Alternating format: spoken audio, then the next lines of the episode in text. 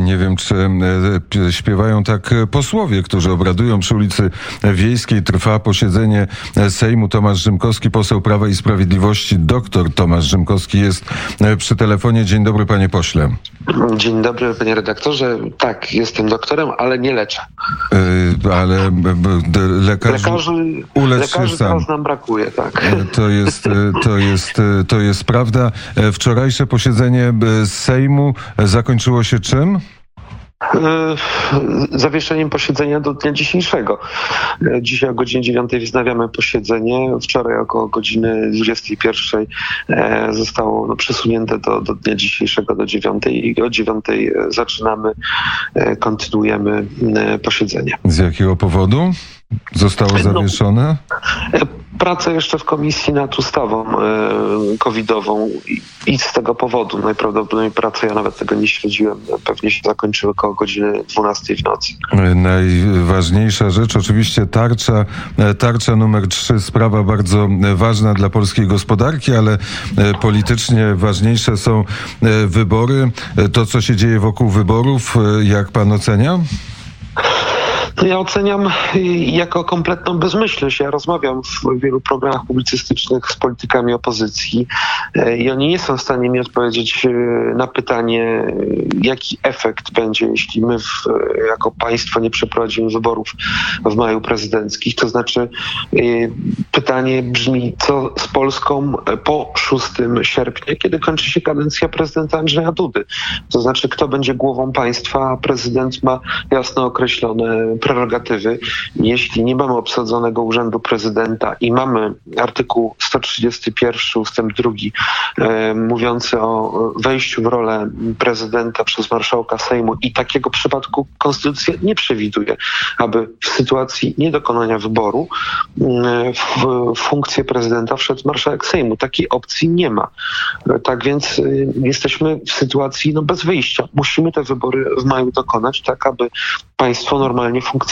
Ja mogę tylko takie trzy najprostsze prerogatywy prezydenta przywołać, jak powoływanie ministrów rządu, podpisywanie e, element, bym powiedział, najistotniejszy procesu legislacyjnego, podpis prezydenta, po czym dopiero jest publikowany ten akt prawdy w dzienniku urzędowym, e, czy też powoływanie szefów poszczególnych rodzajów sił zbrojnych. Prezydent jest niezwykle ważnym organem e, państwa e, i to teraz, bym powiedział, w przededniu wyborów prezydenckich powinniśmy sobie tego, to uświadomić. A tak panie, panie pośle, wybory muszą się po prostu Ale czy odbyć. nie jest tak, że stan wyjątkowy zawiesza te terminy i się przesuwają automatycznie, że nie, nie 6 sierpnia na przykład? To prawda, to prawda, to prawda. Te stany przesuwają, przy czym proszę zważyć, że te stany kiedyś się kończą i konstytucja przewiduje, że wybory muszą się odbyć 90, po 90 dniach od zakończenia stanu nadzwyczajnego, jednego z trzech przewidzianych e, w konstytucji w stosownym rozdziale temu poświęconemu.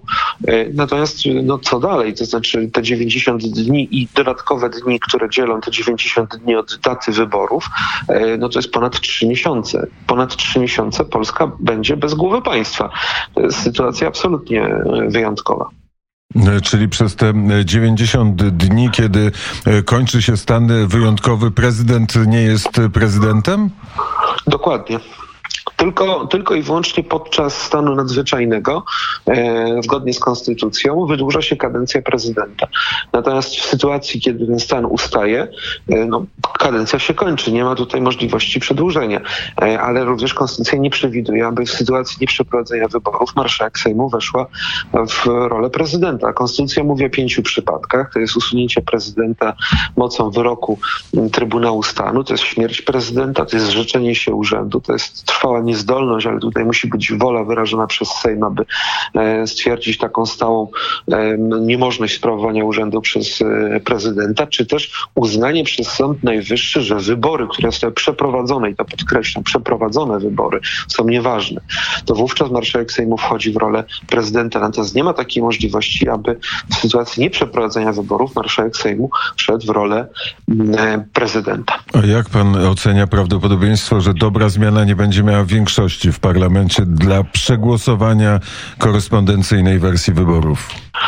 Znaczy ja ufam, że trzeźwość i świadomość również odpowiedzialności za państwo, że ten argument, który przywołałem przed chwilą, no, przemówi do rozsądku tych, którzy mają jakieś wątpliwości w sumieniu co do wyborów majowych. Ja uważam, że w maju, jaka to data by nie była, byle spełniała te dyspozycje konstytucyjne, czyli między setnym a 75 dniem przed e, upływem kadencji prezydenta Andrzeja Dudy, te wybory w Polsce się odbędą. Czyli to, to jest perspektywa czasu już niewielka, bo między 6 e, maja a 23 maja te wybory muszą się odbyć. W jakiej formie? No to to już ustawodawca decyduje. Jesteśmy w sytuacji takiej, bym powiedział, ekstraordynaryjnej. Tak, tak więc e, czy to będzie rozwiązanie konwencjonalne, takie wybory, jakie mamy co roku, czy to będą wybory korespondencyjne. Moim zdaniem jest to, bym powiedział, e, figura na, na drugim planie. Najważniejsze, żeby te wybory się odbyły i aby Polacy mieli możliwość wyboru prezydenta i aby urząd prezydenta został w sposób prawidłowo obsadzony.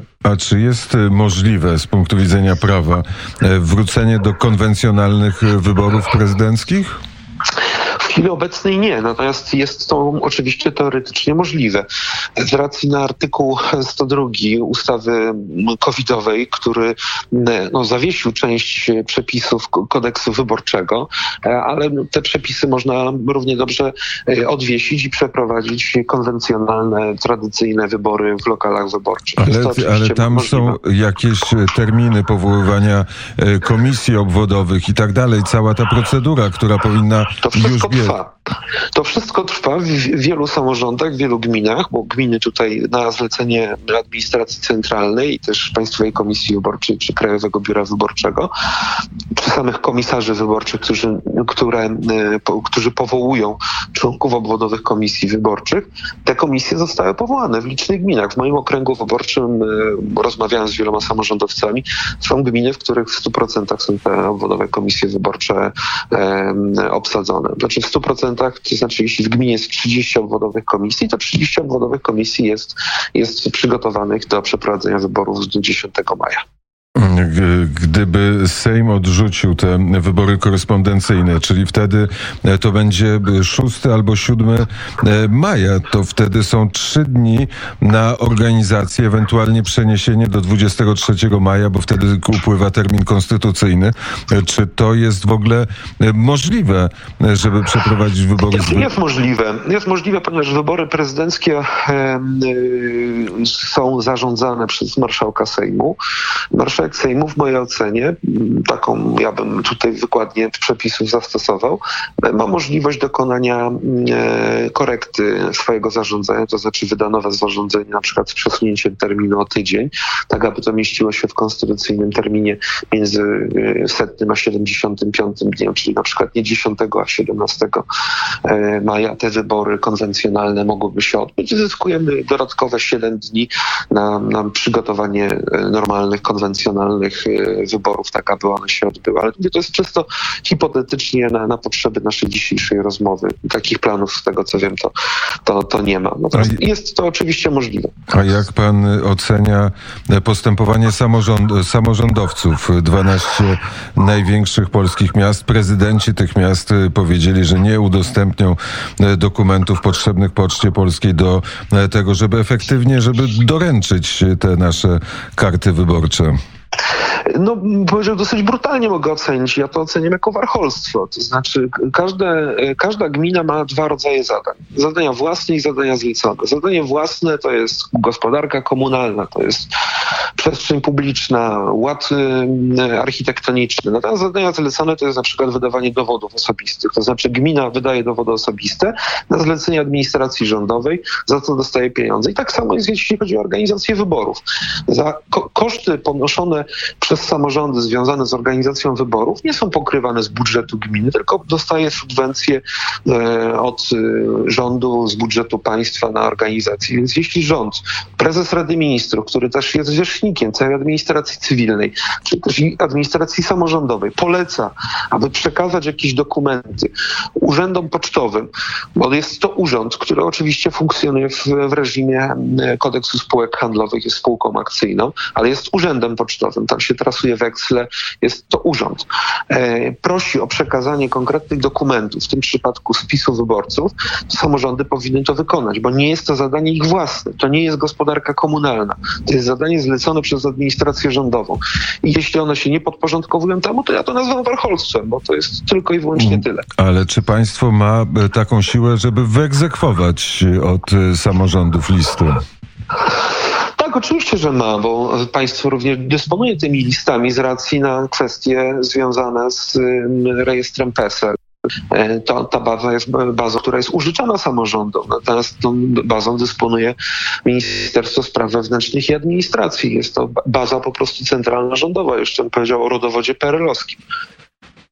Mm, Tu postawimy e, kropkę. To posiedzenie Sejmu będzie trwało aż e, do maja. Dzisiaj będą e, głosowania. Bardzo, panie pośle, dziękuję serdecznie za rozmowę. Wszystkiego dobrego. Dużo zdrowia dla pana redaktora i radiosłuchaczy Radia Wnet. Doktor Tomasz Rzymkowski, poseł Prawa i Sprawiedliwości, był gościem poranka wnet, w którym zaśpiewa Marek Grechuta.